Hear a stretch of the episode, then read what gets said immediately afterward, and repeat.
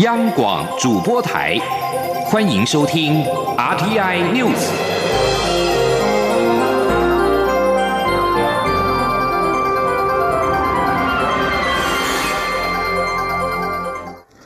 听众朋友您好，欢迎收听这节央广主播台提供给您的 RT News，我是张顺祥。首先把新闻焦点关注到是今天清晨五点二十八分发生在台湾东部海域规模六的地震，最大震度是宜兰六级。根据中央气象局的最新资料，今天清晨五点二十八分，在台湾东部的海域发生了规模六的有感地震，震央在宜兰县政府南偏东方三十六点五公里处。深度是二十二公里，宜兰县最大震度六级，花莲、新北、台北、桃园、新竹、台中也有四级，全台有感。其他各地最大震度是南投、苗栗、彰化、云林三级，嘉义、台南二级，以及台东、高雄、屏东跟澎湖是一级。宜兰地区今天清晨发生规模六的地震。中央灾害应变中心表示，国搜中心五点四十九分下令空勤总队起飞勘察宜兰花莲是不是有灾情。中央灾害应变中心六点左右汇报最新的灾情，表示在台北市的万华有六百八十七户。新北市的林口有六百四十二户停电，另外台中市的南区高院路以及南平路口地面隆起，大小大概三平方公尺，造成瓦斯漏气，目前相关的单位正在处理当中。台电表示，经过初步的盘点，各供电系统都是供电正常。核电厂方面。核二厂跟核三厂安全稳定的运作当中，不过核一、核二厂、龙门厂因为地震仪器动作，目前正依程序书执行检查当中，而其他的发输配电系统目前也都是正常的运作。在水利设施的方面，水利署表示，北部各个水库经营管理单位初步检视，并没有异状。而自来水设施方面呢，经过台水公司陆续回报，供水正常，而且会持续的监视。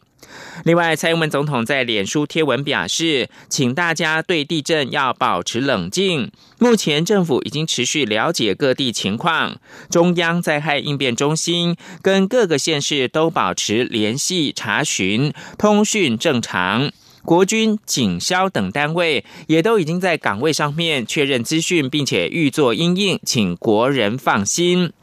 宜兰地区今天清晨发生规模六的地震，灾情状况正在统计当中。另外一方面，台风利奇马也来袭，行政院长苏贞昌前往中央灾害应变中心了解灾害情况以及防台的准备情形。宜兰强震，全台多处剧烈摇晃，而利奇马也来势汹汹。苏奎清晨六点十分前往中央灾害应变中心，了解地震跟台风的准备情况。而事实上，中度台风利奇马持续的进逼台湾的东部海域，中央气象局也在七号的傍晚五点三十分正式的发布利奇马海上台风警报，提醒在台湾北部、东北部以及东南部海面跟巴士海峡作业的船只要特别留意。此外，如果利奇马的路径不变的话，陆上警报也在今天会发布。而气象局也针对台北市等五个县市发布了大雨特报，基隆北海岸、大台北跟桃园以及宜兰地区有局部大雨发生的几率，并且注意瞬间大雨跟雷击。而大雨特报的地区是基隆市、台北市、新北市、桃园市跟宜兰县。中度台风利奇马逼近台湾，水利署除了针对预估情况较大的北部跟东部地区进行巡检，也提前在地层低洼的中南部地区完成了防汛的准备。全台一共有一千三百三十六部移动式的抽水机待命备援。而在两千零九年的莫拉克台风吞没了高雄甲仙山上的小林村，这十年来的重建路平了，房舍新了，但仅存的小林村村民仍有不少人因为在新故乡谋生不易，又再度离开小林村。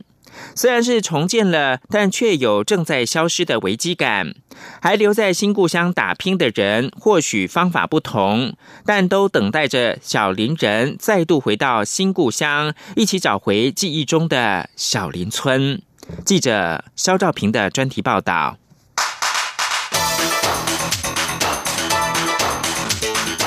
专题报道。在仙度山与男子仙溪间安身立命的小林村，一场莫拉克风灾竟一夜成了黄土。幸存的村民与彝族被迫一分为三，分别在靠近旧小林村约五公里远的五里埔，以及二三十公里外的日光小林跟小林小爱等三个地方生活。日光小林村社区发展协会的营造员徐明俊就住在日光小林村。他有一个梦想，想让新故乡被小时候记忆里的部落植物包围，所以他在社区里利用永久屋可以使用的庭院空间，种植从旧小林山上细心移植下来的花草植物。他说：“我们会，我们在这里会。”把植物种回来的另外一个很重大的原因，是因为我们离原乡太远。我们会把这些传统植物富裕回来的原因，很大的一个原因是我们那时候回力计划。主要有做一个到农民族植物园，那那个植物园的概念是希望我们，我们可以在这个新的土地上，把以前小林村的记忆、我的记忆、我这一代对植物的记忆，跟他们那一代对植物的记忆，还有老人家对植物的记忆，全部把它集中在这个区块里面。然后，因为很多我们的所谓的植物的营造，基本上都是用外来的嘛，但我们不想要用那种概念来呈现我们的部落啊，所以我们那一种那个。植物园的概念就是希望以我们自己生活为主的植物，然后片子在这里，然后让我们的小孩子在这样的一个植物的环境里面。去去感受以前我们的祖先在小林是怎么生活。在徐明俊与社区发展协会的努力下，日光小林的植物园开始有了雏形，也因此与社区小旅行的微型产业相互搭配。但刚开始其实非常不顺利，因为这些从旧故乡山里迁种下来的植物常常水土不服。徐明俊当时就很担心会养不活，因此每当要出远门。还会打电话提醒邻居阿姨帮忙浇花，看看情况。徐明俊坦言，富裕不仅是自我疗愈，也希望让大家知道，现在的小林村已经不是那个悲伤的小林村。他说：“所谓的小林村，对我们而言，就是我们这这群人活在这里的这一群人，这是我们想要传达给所有人知道的。而且我们会，我们希望。”我们我们这么努力在做这件事情，除了是为了我们自己，跟为了我们的下一代，或者是我们的祖先啊，或者是爸爸妈妈，也有一个很大的重点是希望让外面的人，那些曾经协助过我们的人，知道说，我们这群人。因为大家的努力，就是大家的关心跟关爱，还有一些协助，所以才可以这么努力，活得这么精彩，而且让大家去可以很放心知道说，现在的小林村不是以前那个悲伤的小林村。悲伤的小林村在十年重建路上盖了永久屋，争取到了国赔。居中扮演意见领袖的村民，昔日的小林村自救会会长蔡松玉，放弃原本在台北刚起步的新创事业，运用自己学法的背景，在小林村灭村后，一路从厘清灾难原因、村民安置、国赔等工作无一不语，投入了七八年的时间，只为了找回记忆中的小林村。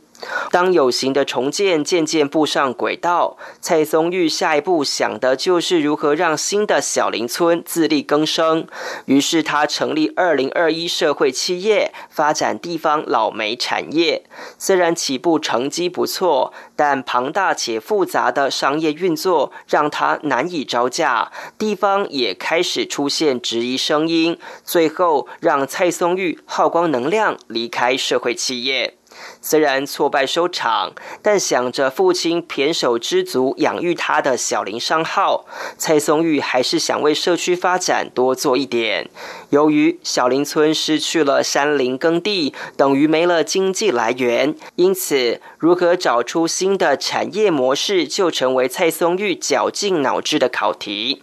他发现社区里的永久屋空屋率太高。既然法律没有禁止盈利行为，何不好好利用这些蚊子永久屋转型为合法民宿？蔡松玉说：“一旦活用闲置的永久屋，再搭配地方发展协会的文化活动，应该可以带进更多消费人潮。”不过，蔡松玉理解这会有社会观感问题，但他也无奈的表示：“这十年他们并不好过。”他说：“没有错，我们努力过了。可是我们现在是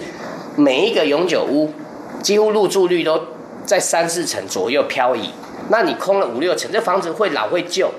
可是如果我能够用一层两层的房子出来带动整个地方产业，它是救了整个地方。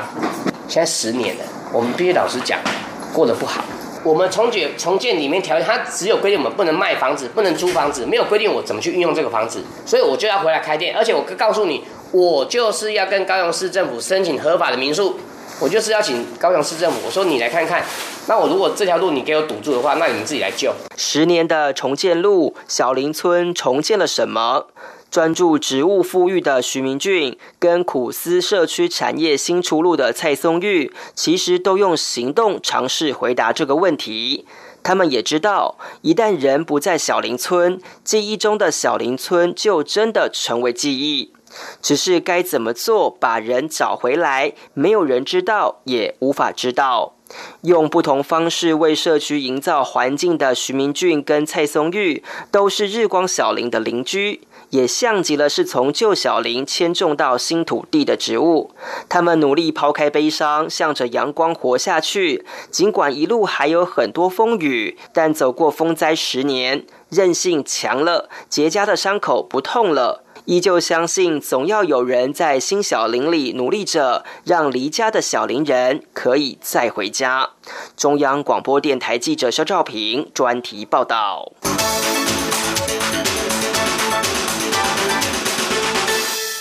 针对中国禁止影片跟演艺工作者参与今年度的金马奖，总统府发言人丁允恭七号表示，阻止译文工作者参加金马奖不是聪明的决定。丁允恭指出，这不但是对中国优秀电影人的伤害，更无异于两岸的正向交流。例如禁止年轻人来台湾自由行，一直到禁止国民在未来几个月收看娱乐性节目，中国政府这一。一系列的禁令对中国人民非常不公平，把自己向着世界透光的窗户一扇扇的关上，令人忧心，也让人对中国人民感到不舍。丁允恭说。文化无国界，艺术更不应该有政治樊篱。无论持任何理由，阻止艺文工作者参与金马奖这样鼓励自由创作、欢迎多元观点的电影界的盛事，都不是聪明的决定。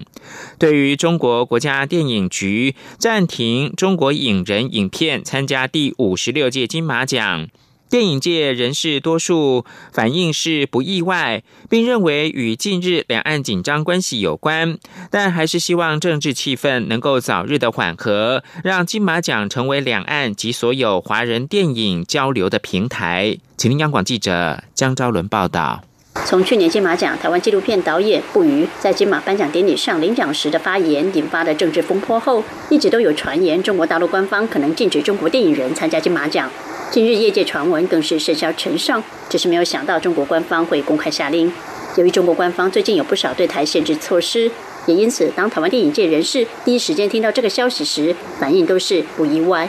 国片重要推手切猴子整合行销总监王师表示，相关传闻从去年底就开始，今天只是被证实而已。他并认为这是中国官方试图影响台湾明年大选所做的一系列围堵政策之一，并非单一事件。往事强调，金马奖是华语影坛历史最悠久的影展，历经不同时期的演变，都与当时的国内外局势、经济开放程度有关。终于走到今天，成为华语影坛最崇高的影展尊荣地位。很多事情见怪不怪，不过他也希望这样的政治因素影响能够快点过去。往事说：“我们现在已经不会天真到说政治归政治，艺术归艺术，但希望有一天政治的气氛缓和之后，金马奖能够啊继续在这个呃所。”以，还是继续成为所有华语电影人共同能够来交流的一个平台。那什么时候能够恢复到那个阶段，我们就静观其变。导演吴念真也持同样的看法，认为中国官方抵制金马奖的活动是可以预料得到的。导演徐永宁虽然也不觉得中国官方的禁令让他感到意外，但也强调电影就是需要更多交流，对大家都好。朱元平导演对于事情的演变则感到惋惜，强调金马奖的大门从来没有关过。中国电台记者张昭伦台北曾报道。中国自八月一号开始停发到台湾自由行的签证。交通部长林佳龙表示，政府除了推出第一波秋冬旅游补助之外，也研议振兴观光的方案，包括了开放陆客跟东南亚国家民众从第三方入境免签等措施。林佳龙七号到台东视察南回铁路，媒体问到中国从八月一号开始全面的停止民众来台湾自由行，有台东的。观光业者认为事态严重，预言国内的饭店跟民宿业者恐怕承受不起，会倒一半。林佳龙表示，陆客不来对台湾确实有冲击，但是危机也是转机。国内观光业者应该趁这个机会调整体质。对于观光业者建议的纾困、第三方免签入境等等，交通部也都已经列入到研议。林佳龙表示，不只是针对已经在欧美国家旅游的大陆民众，研究如何开放他们在返国前可以中途让他们免签入境台湾。同样，东南亚国家的高端游客也可以考虑提供第三方免签入境台湾。财政部公布七月的海关进出口最新统计，出口金额达到两百八十二亿美元，年减百分之零点五；进口是两百四十六点四亿美元，年减百分之五点四。财政部分析，美中贸易纷扰持续拖累全球经济成长的动能，所幸部分的厂商生产线陆续的移回国内，下半年出口渴望逐渐回稳。杨文军的报道。财政部七号公布，七月出口金额为两百八十二亿美元，微幅减少百分之零点五，由红翻黑。六月正成长宛如昙花一现。不过，若与韩国出口减幅百分之十一、新加坡减幅百分之十点三相比，台湾出口相对表现不错。进口部分则因为厂商备料步调不一，规模值为两百四十六点四亿美元，年减百分之五点四。在主要出口货品中，资通。与视听产品、电子零组件出口规模各创历年单月及同月新高，分别年增百分之二十五点七及百分之一点八。而出口国中，对中国大陆持续下滑，对美国持续走扬，并创历年新高，年增百分之二十一点七。财政部统计处处长蔡美娜指出，美中贸易纷扰拖累全球经济成长动能，国际原物料价格也随之走缓。所幸部分厂商生产线。陆续移回国内，让订单移转效应发酵，下半年出口渴望逐渐回稳。而蔡美娜也进一步指出，目前审查通过的九十八家回流台商中，今年以来出口增幅都是两位数，七月进口资本设备更成长百分之三十四点一，对未来投资落实应可乐观期待。他说：“那当然，这里面有些是属于，可能是属于他们原本就既定的投资。”但是不可否认，随着未来他们回流投资的逐步落实，哈，对于将来他们的进口资本设备的成长，应该还是可以做乐观的预期。至于日韩贸易战对台湾是否出现转单效应，蔡美娜指出，以记忆体低润来观察，目前仍是供过于求，可能有时间差的因素，但目前看来转单效应不明显。蔡美娜也指出，美国九月一号对中国将开始加征关税，厂商或许会提前拉货，预估八月出口增幅会落在负百分之零点五到百分之一点五之间。中央广播电台记者杨文君台北采访报道。位在日本长野县跟群马县交接处的。浅间山七号晚间发生小规模的喷发，日本气象厅发布火山口周边警报，提升喷发警戒的层级。日本放送协会报道，七号晚间九点八分，这是台湾时间，浅间山发生小规模的喷发，观测到喷烟高度距火山口达一千八百公尺以上。日本气象厅表示，喷发可能波及有民众居住地区的附近，因此在晚间十。点半发布了浅间山火山口周边的警报，将喷发警戒层级一共是五级当中的一，也就是留意活火山，提升为三，就是入山的管制。日本气象厅呼吁民众要留意距离火山口大概四公里范围可能出现喷发的大落石或者是火山的碎屑流。这里是中央广播电台。是阳光，像台湾之光穿透世界之窗；是阳光，像神鹰翅膀环绕地球飞翔。现在是台湾时间清晨的六点五十分，我是张顺祥，继续提供新闻。加勒比海友邦圣文森以及格瑞纳丁总理贡萨福应邀访台，蔡英文总统七号以军礼来欢迎，仪式鸣放十九响礼炮，演奏国歌，两国元首检阅仪队，场面相当的隆重。总统致辞的时候表示，圣文森在台湾新设大使馆将为两国的外交合作以及长久邦邦谊创下新的里程碑。请听记者王兆坤的报道。蔡英文总统在军礼欢迎仪式上致辞表示，圣文森跟中华民国台湾建交三十八年以来，一直就是我们在加勒比海地区最坚实的伙伴。这一次总理龚萨福来访，除继续深化两国交流及合作外，还有一个最重要目的，就是为圣文森在台湾新设立的大使馆揭牌。总统说：“相信未来透过圣文森新大使馆的运作，再加上新任大使和我们共同的努力，绝对可以为我们两国的外交合作以及长久的邦谊创下新的里程碑。”龚萨福致辞表示，圣文森在过去独立的四十年中，有三十八年享有与台湾的坚定邦谊。两国人民共享关怀与情谊。他此行来台最重要目的是要为圣文森在台湾的大使馆揭牌，而成立大使馆除了见证两国邦谊是重要的里程碑，相信也对两国人民深具注意。军礼欢迎仪式结束后，总统与龚萨福在总统府举行会谈。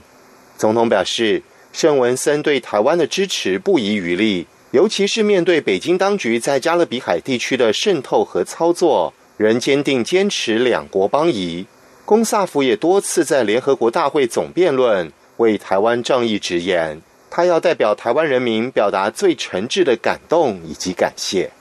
总统期盼今年九月的联合国大会上，龚萨福也能再次为台湾发声，并持续支持台湾的国际参与，让两国能在国际场域相互扶持。共同为这个世界做出更重要的贡献。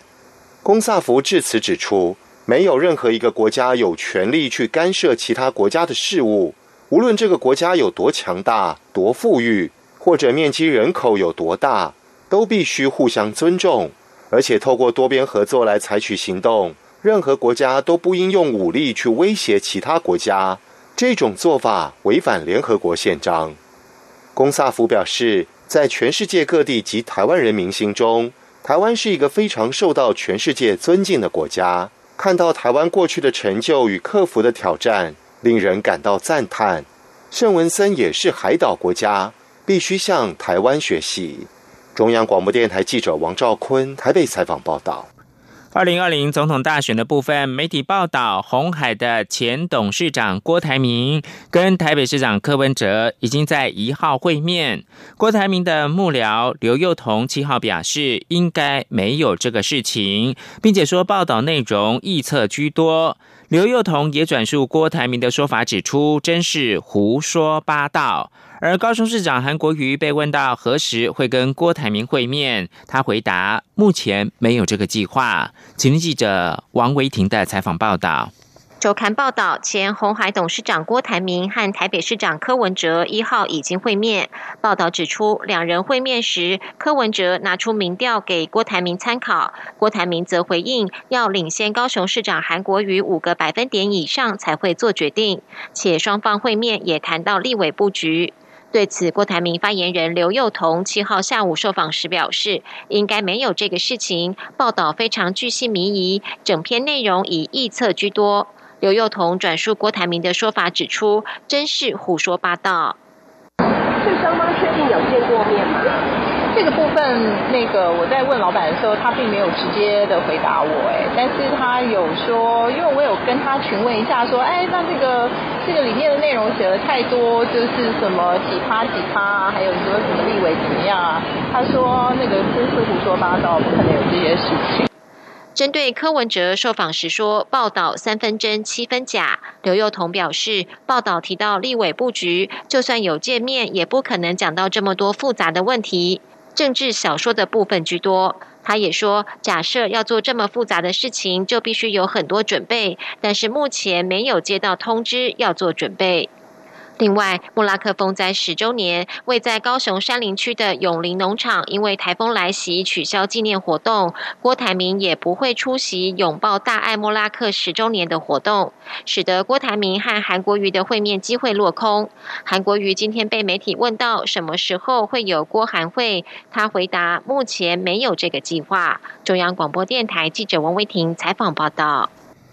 柯文哲则是指出，报道内容有三分真七分假，但他不愿证实是否有跟郭台铭会面，也不想对外界说明三分真的内容，只表示台湾民众党不用去找郭台铭讨粮草。台北市长柯文哲筹组台湾民众党举行创党大会，立法院的前院长王金平跟郭台铭不约而同的送上了藏头诗的花篮，引发外界联想。王金平表示，那是希望台。湾能够真正团结，就是所谓的金团结。否则，现在台湾蓝绿对立恶斗太厉害，中道力量都消失，对国家发展不利。高雄市长韩国瑜跟红海前董事长郭台铭持未见面，国民党党内整合面临危机。针对是否已经跟郭台铭通过电话，国民党主席吴敦义在七号表示，接不接电话不是别人问他就随便讲。